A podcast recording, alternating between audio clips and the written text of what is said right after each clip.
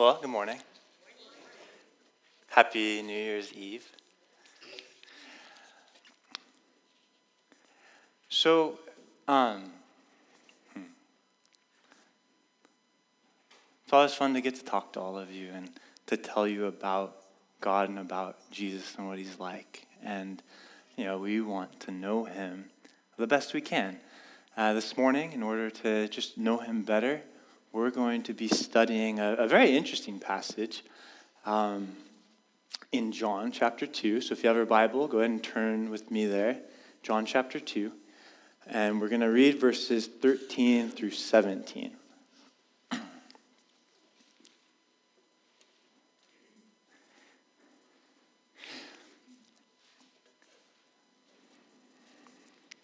So, the Passover of the Jews was at hand. And Jesus went up to Jerusalem. Excuse me. In the temple, he found those who were selling oxen and sheep and pigeons, and the money changers sitting there. And making a whip of cords, he drove them all out of the temple with the sheep and the oxen. And he poured out the coins of the money changers and overturned their tables. And he told those who sold the pigeons, Take these things away. Do not make my father's house a house of trade. His disciples remembered that it was written, Zeal for your house will consume me. Now let's pray. Father, thank you for your word and thank you for this opportunity to get to know you and to learn about you. Um, I just pray that you would send your Holy Spirit upon this whole thing going on here um, in this, this little building on, on Linda Mar Boulevard. And I just ask for uh, some wisdom in communicating your word and just uh, that your spirit would give the words to speak and that uh, you would be working in the hearts and minds of everyone here to know you better and to know your love for them better. Um, we just ask all of that in Jesus' name. Amen. So, um, we read this passage and you think of Jesus, you know, there's like that saying, gentle Jesus, meek and mild. And this is not that Jesus. This is Jesus with a whip driving people out of a temple. Uh, in our walk with the Lord, we want to come to know Him every way that we can. Uh, we want to know all about Him what He likes, what He doesn't like, what He cares about, what moves Him. You know that things move God? Uh, he feels compassion, He gets angry, uh, He delights in His children, He's zealous for things. And so things move God. And something about this scene, this scene in the temple, it moves God. He feels, um, excuse me, it produces in him, he feels a, a physical and, and, a verbal response that's unlike anything else in his public ministry. It's really the strongest physical response we see. Uh, he made this whip of cords and he drove people and animals out of the temple. He pours out their coins and he flips their tables over. And it's a, you know, that mental imagery is taking these tables and just physically flipping them over and that's, that's our Savior there doing that. So, what was it about the scene that produced in him this extreme reaction? Why did it move him? We're told at the very beginning of the passage that this event occurred at the time of the Passover. The Passover was one of three great feasts of the Jews. Every year they would celebrate the Passover about 50 days later, they would celebrate Pentecost. You recognize the name from Acts. And then at the end of, well, not the end, around September, October, they would celebrate the Feast of Tabernacles. And attendance at these feasts was required for every male by the law of Moses. And what the Passover was, the Jews considered this the greatest of the feasts. Um, it was a celebration of, well, I guess first it was a remembrance, a remembrance of the bitterness of slavery in Egypt, and then a celebration of God delivering them from that. And there was also a celebration of God bringing them into Canaan, into this promised land. And so uh, I think to this day they eat these bitter herbs to remind them of the bitterness of slavery in Egypt, in the world, when they celebrate the Passover. Now, for them to celebrate that, it would be kind of the same emotion you or I might feel when we remember what God saved us out of, right? Before God got to us, we were slaves or in bondage to our own passions and to the world. God saves us out of that. And then God saves us into a new life with Him. He redeems us out of the old life, saves us into a new life with Him. And so these people that are celebrating the Passover, they would have this sort of emotion, this sort of excitement to be a pilgrim and to go to the feast and to remember where God had brought them from, from, the miracles God had done to get them out of there, and then the miracle God had done sustaining them through the wilderness and into the promised land. So they're, they're excited about this, and they'd bring their, their families. It's, the males were required to attend, but they would bring their family. It wasn't just the men that went. Uh, Jesus went with, I'm sorry, well, Jesus did go, but Mary and Joseph were told they went every year to the Passover feast. And then we know they took Jesus because one year they forgot him and they had to go back and get him. Um, so uh, for them, that was about a five day walk. So the importance of attending this feast to them was pretty high. You know, five days there. The actual thing they celebrate was about eight days. We'll talk about that later. And then they had to walk back too. Uh, it was a significant devotion, we'll say, for the pilgrim to go to the Passover. Uh, during the feast, the uh, population would swell to about, well, conservative estimates, a little over a million people. Uh, Josephus tells us two and a quarter million people coming to Jerusalem, coming to the Temple Mount, about a 17 acre piece of land that they're coming to. Um, Alma Heights owns about twice that here. So that's a lot of people coming to a small place. Now, the law required that each person or each family would bring an animal sacrifice for the Passover. It literally says they couldn't show up empty handed. Um, you had to bring an offering. And it had to be from the flock or the herd when they came. And it had to be without spot or blemish. So, what you would do is you'd bring your animal, and then you'd go to the temple, and they had priests at the temple. It's where the, the priests served. And you could take your animal to the priest and have them inspect it. And they'd say, okay, this animal is acceptable for sacrifice. And then the animal being acceptable for sacrifice, the priest would then take it, sacrifice it to the Lord on behalf of the people. Now, these people, they love God. They're coming here to the temple with their offerings. They're praying to Him. They're there to learn about Him, to worship Him. And it's out of obedience. This is all required. They're obeying by attending, they're obeying by sacrificing. Now, Jesus was keeping the command here, and he goes up to Jerusalem. Now, they describe it as up because Jerusalem's about, what was it? Well, it's just higher than most of the stuff around it. So, geographically, you would go down to places that were lower, um, and then you'd go up to Jerusalem. Jerusalem was up on a hill. Uh, we think of up as I go up to Oregon, I go down to Mexico because it's north and south, but they thought of it as I go up to you know, Montara Mountain and down to anywhere from there because everything around it's lower. So he goes up to Jerusalem and he finds in the temple those who are selling oxen, sheep, and pigeons. These are the animals for a sacrifice. And probably years before Jesus comes this time, somebody thought, well, all these people have to travel with animals, and that's not easy. So, what we'll do is we'll sell animals for sacrifice, and that way the pilgrim can just bring money, buy the animal from us, and then sacrifice it at the temple. There's nothing wrong in and of itself with that. But pretty soon someone thought, well, what if we made this a little more central? We could sell these animals in the temple people would have more access to it. Um, now, the problem with that is that the priests control the temple grounds. They don't own it, but they have control of what happens there. And so they're going to get a cut of the sales of these animals. And then pretty soon, the priests are also doing the inspections of animals.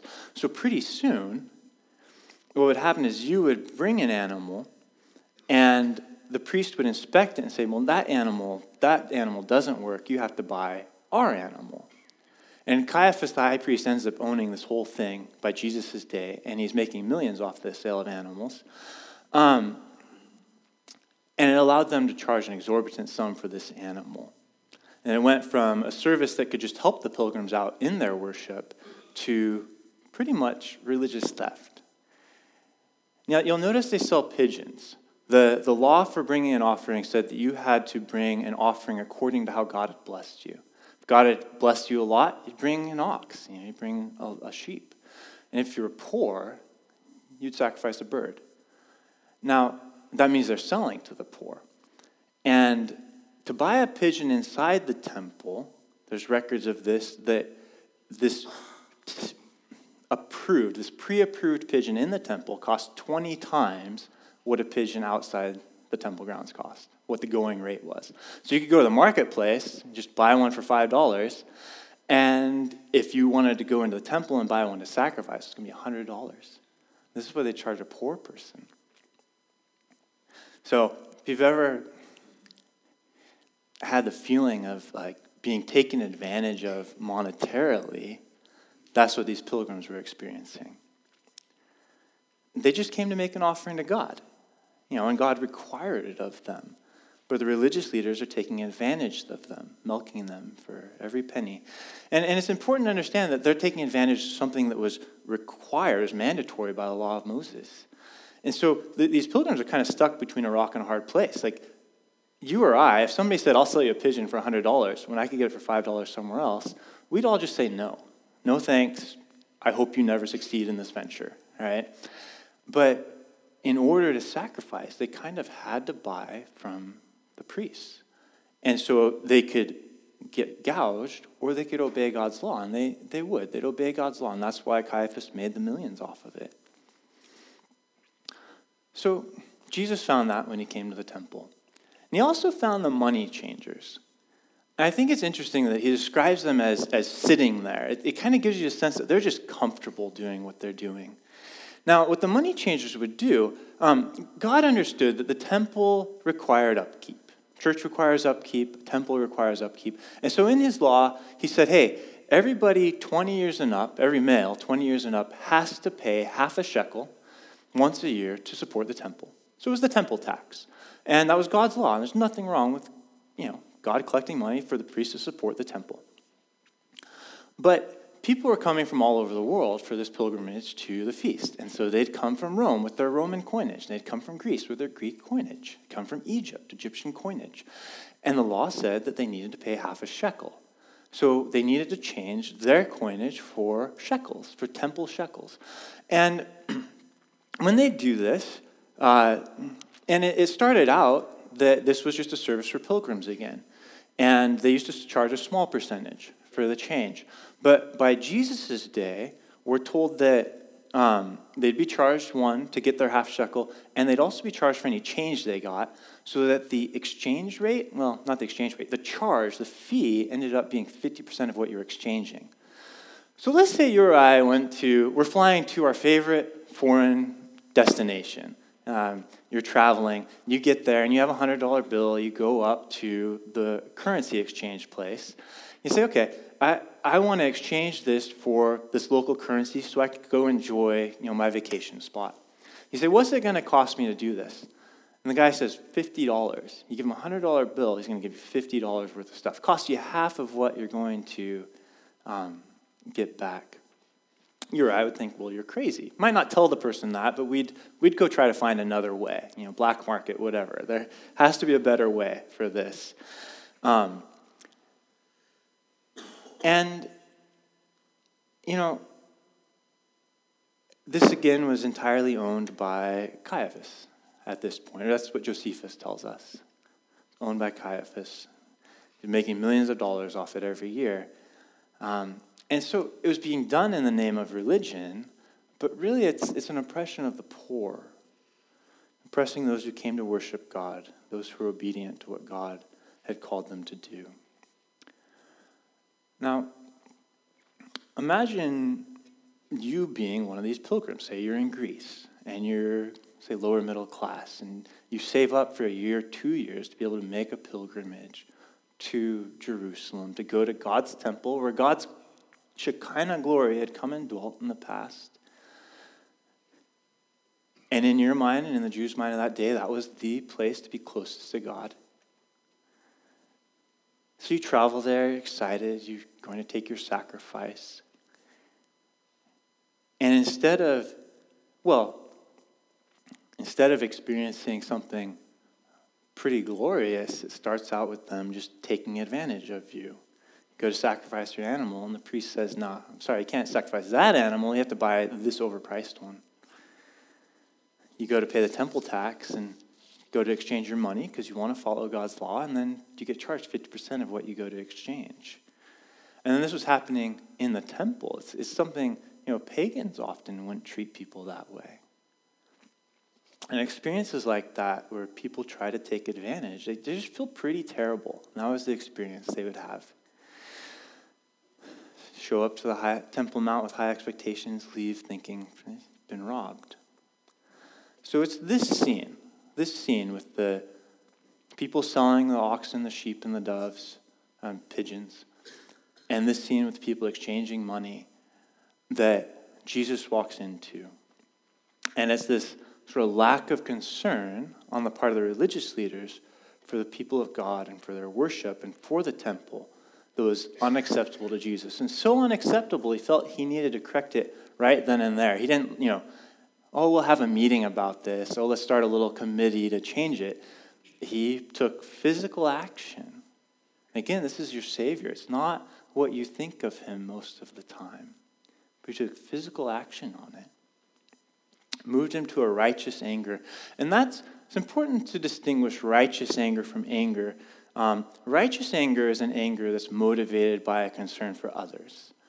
Um, and some of you have probably felt righteous anger where somebody's mistreating somebody else and you're angry, but you're just, you really want to protect the poor, protect somebody. Selfish anger is probably more common for us. We're fallen, God knows us, we're selfish.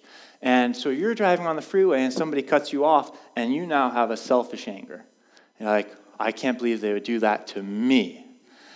And, you know, you might be right in a sense that what they did is dangerous. You can be technically right about things, but still be selfishly angry. It's not a righteous anger. And if you were really motivated by concern for the other person that cut you off, you'd be happy they got to go in front of you, right? But that's not how I feel, at least, when I get cut off. I won't speak for you. But Jesus has a righteous anger. And in that anger, he makes that whip of cords and he drives all these people out of the temple. Now, it's interesting, the Passover, I've, I've talked about the Passover, and really, God expands the Passover from there's this one day feast for the Passover, there's a seven day feast immediately following that called the Feast of Unleavened Bread. And in order to get ready for that feast, the Jews had to remove all traces of leaven from their house. They would sweep everything out. Um, to this day, the book that they read during the Passover, during those feasts, they keep them wrapped and protected the whole rest of the year so they can only bring them out to read them during the feast when there's no leaven. They're very fastidious about this. Today, they, will pour boiling water into their sink and on their tabletops to get rid of all traces of leaven. And leaven in the scriptures is a, a symbol of sin.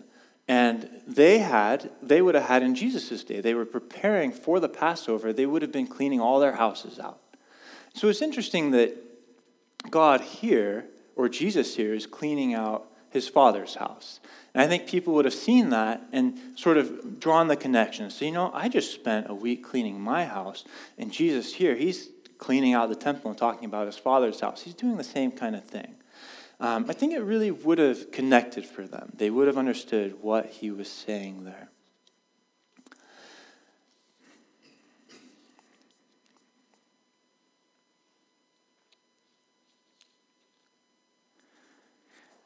I think that there is value for us to, now, this was an annual feast for them.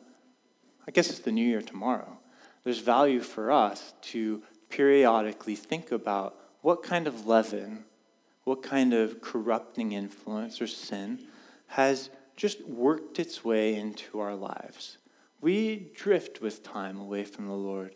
And um, I think it's important to sort of take some time to ask God, talk to Him, and say, you know, God, search me, search what's inside of me, and help me to get rid of anything that's gotten in that shouldn't be there, anything that's sort of taking me away from you, from, from being what you've created me to be, from being what you freed me out of Egypt to be, what you delivered me from. You know, so often we go back, the Israelites did, they looked at Egypt, they said, oh man, all the great things we had there. Um, and, and, and sometimes we, we can have that mentality. And it's good for us to take time and remember what God delivered us from and to um, do a bit of house cleaning. Let God do house cleaning in our lives. Now, Jesus says something interesting as he's cleaning out the temple. He says, Do not make my father's house a house of trade.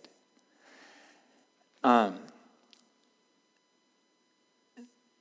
now, it's important to understand the temple had a purpose. We're told, we know now, that it was a shadow of what heavenly worship will be like. God designed the temple, He gave the specifications for it. And um, it was intended to be a house of prayer. It was designed by God for worship, for people to come and meet Him. When the priests sold animals there and exchanged money there, they'd reduced this awesome place of worship to a gift shop. Its function as a place of worship would be interrupted by the bleating of sheep, the smell of animals, the clanging of coins, the haggling for prices. So they'd taken this thing that was for drawing close to God and made it an overpriced market. The temple couldn't function as both. It can't be both God's house and a house of trade. It couldn't function as both a house of prayer and a house of worship and a place of being price gouged. They, the, the one thing replaces the other. Um, this would have been a particularly strong impact on the Gentiles because that's where they would have, well, let me step back. Because the temple was laid out at the very, very middle of it, Holy of Holies. This is where, you know, glory of God dwells. And then outside of that, you've got the holy place.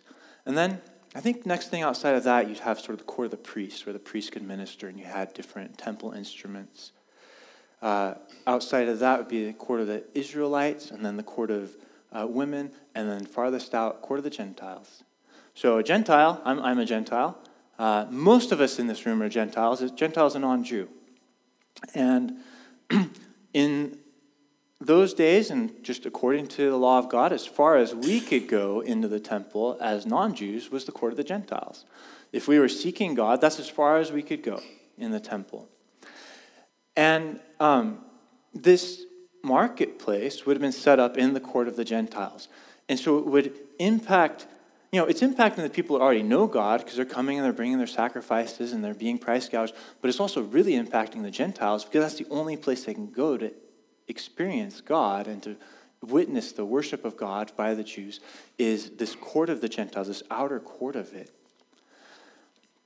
Now, for them, it had replaced worship and prayer. It was, you know, a marketplace for them. So this didn't happen in a day. The, temple didn't become this in a day or a month or a year. It happened slowly as people got off track.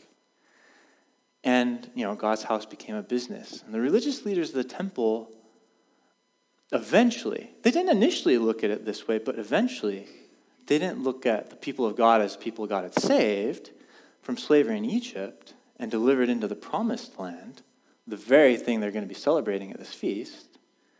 They looked at them as sources of income. The, excuse me, term in the trade for this is uh, a modern term in the trade for this is giving units. There are churches, places where they will call you a giving unit if you attend. I've never heard that term here, as this is not directed at this church at all, but it exists, it's out there. Um,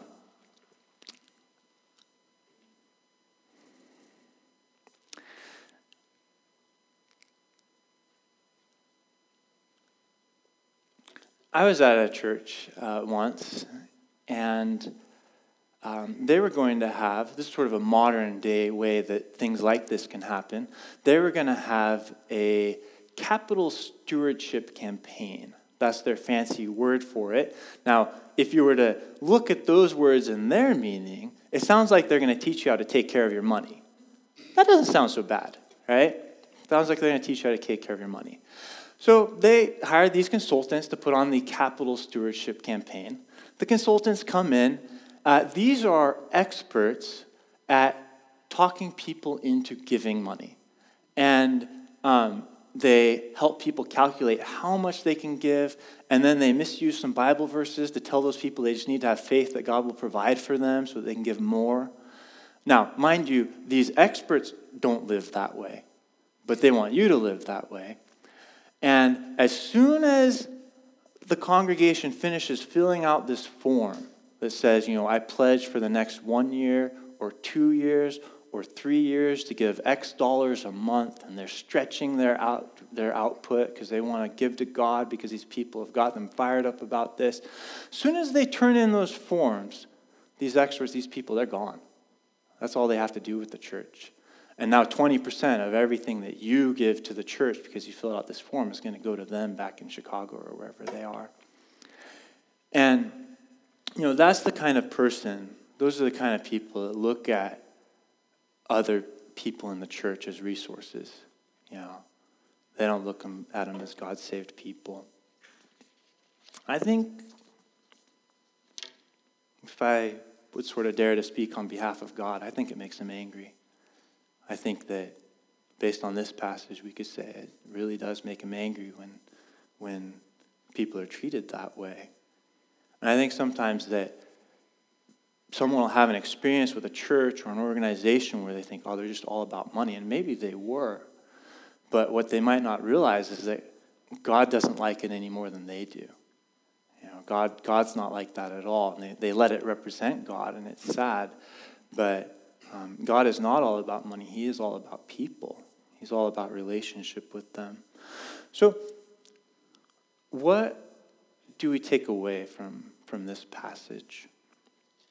I think the first thing to take away is that we ourselves, we personally, are to have a heart for others knowing God.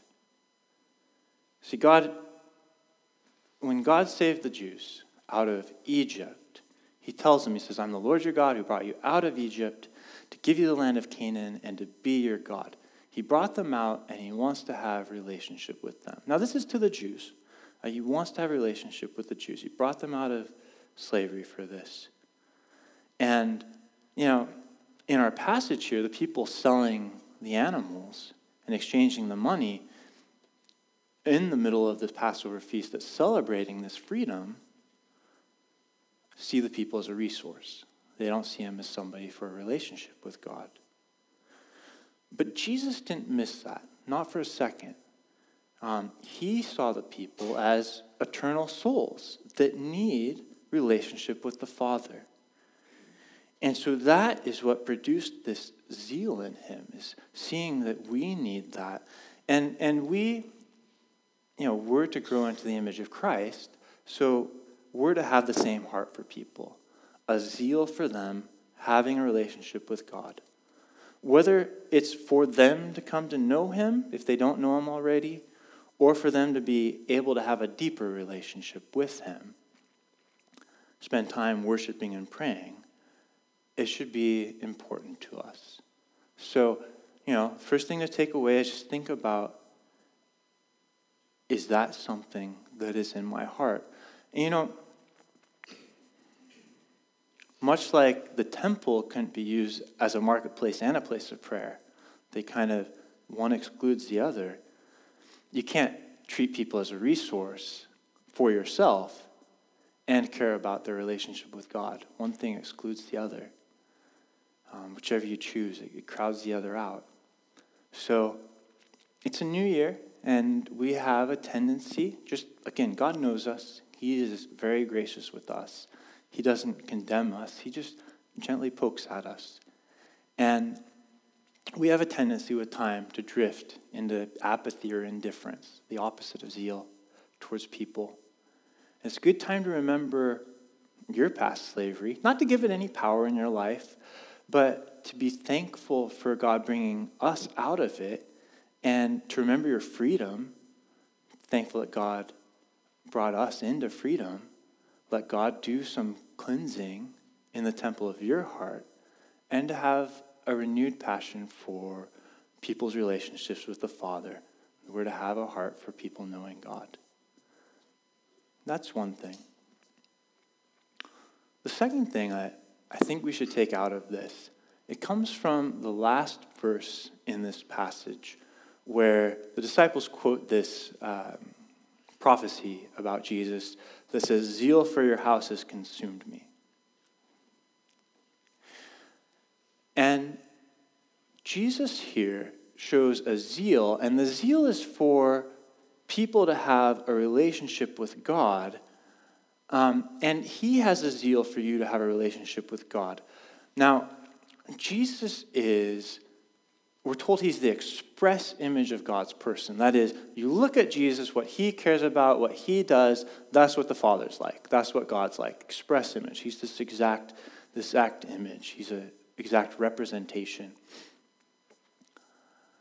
So that means that God also has a zeal to have a relationship with you.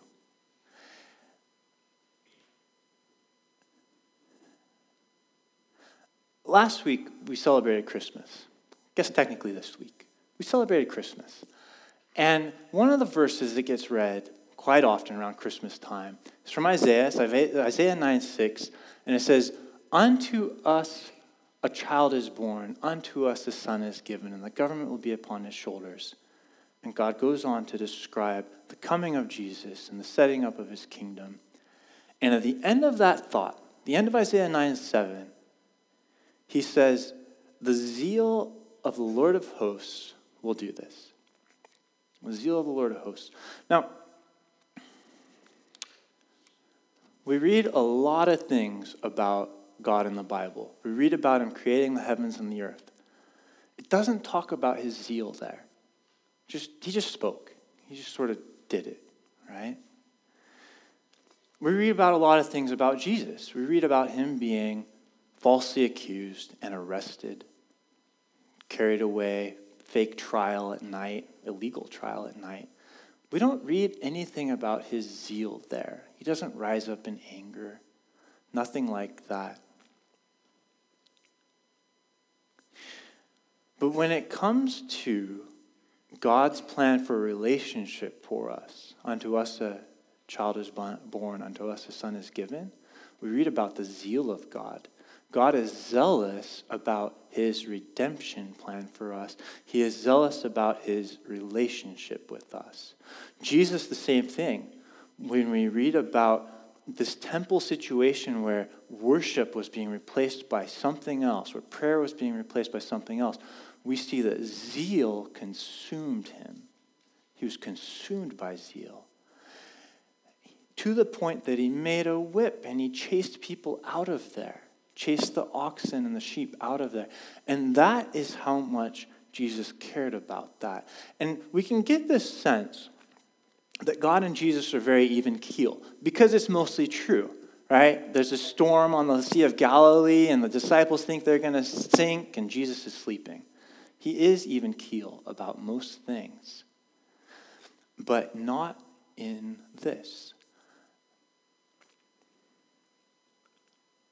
For some of us, this idea of, of God being zealous for relationship is really foreign to us. In fact, if we're honest, for most of us, it's really foreign for us because most people are not zealous for relationship with us. Our experience is not that people are zealous for relationship with us. And so you tell me that there's this God who is greater than the heavens and earth that he created, and that he has a zeal, an intense interest in relationship with me. And I think, well, that doesn't match my experience with people. But God's not a person, He's not a man. He really does have this interest in relationship with you. He expresses it. It says, The zeal of the Lord is why he sends his son to redeem us. The zeal of Jesus is why he cleanses that temple so we can worship him and we can be close to him. Now, he's a gentleman. Sometimes we mistake how he doesn't force us into relationship with him for him not caring about it. We mistake that for indifference or apathy. That's him being a gentleman. He wants you to be able to choose him. He gives you the opportunity for it, but he gives you 100% freedom for it too. He's not going to force you into it. But he is there and he wants that relationship. He wants you to enjoy relationship with him, to spend time with him, have conversation with him, enjoy being in his presence. Now, some of you say, I don't know how to enjoy relationship with God. How do I do that? Um, and it, it's actually found, it's, it's simple. It's accomplished in the simple things that Jesus was protecting as he cleansed the temple here. You know, people were coming there to pray, to talk to God. People were coming there to worship. We did that this morning. Just enjoy the singing time with the Lord. You know, just spend some time in prayer, spend some time in worship with Him. You know, back then you had to go to the temple for it, but today we're the temple of the Holy Spirit and God dwells in us. And you can be in your car listening to a worship song and be singing to God. You know, you can enjoy a relationship with Him anywhere you are. If you want to start a relationship with God, if you haven't done that yet, there will be men and women up here to pray with after the service. Um, if you want to They'd be happy to answer any questions you have. They're wise, they know what they're talking about. Ask them about Him. They'll also be up here to pray with you after the service for anything you might need. I'm going to close in prayer. We'll have another worship song, and then, uh, yeah. Father, thank you for your zeal for us. I pray that you would imprint it on my heart, imprint it on the heart of every person here how important, how passionate you are for relationship with us. And that, you know, that would just, I don't know, that would be our experience, our reality, our joy. We ask that in Jesus' name. Amen.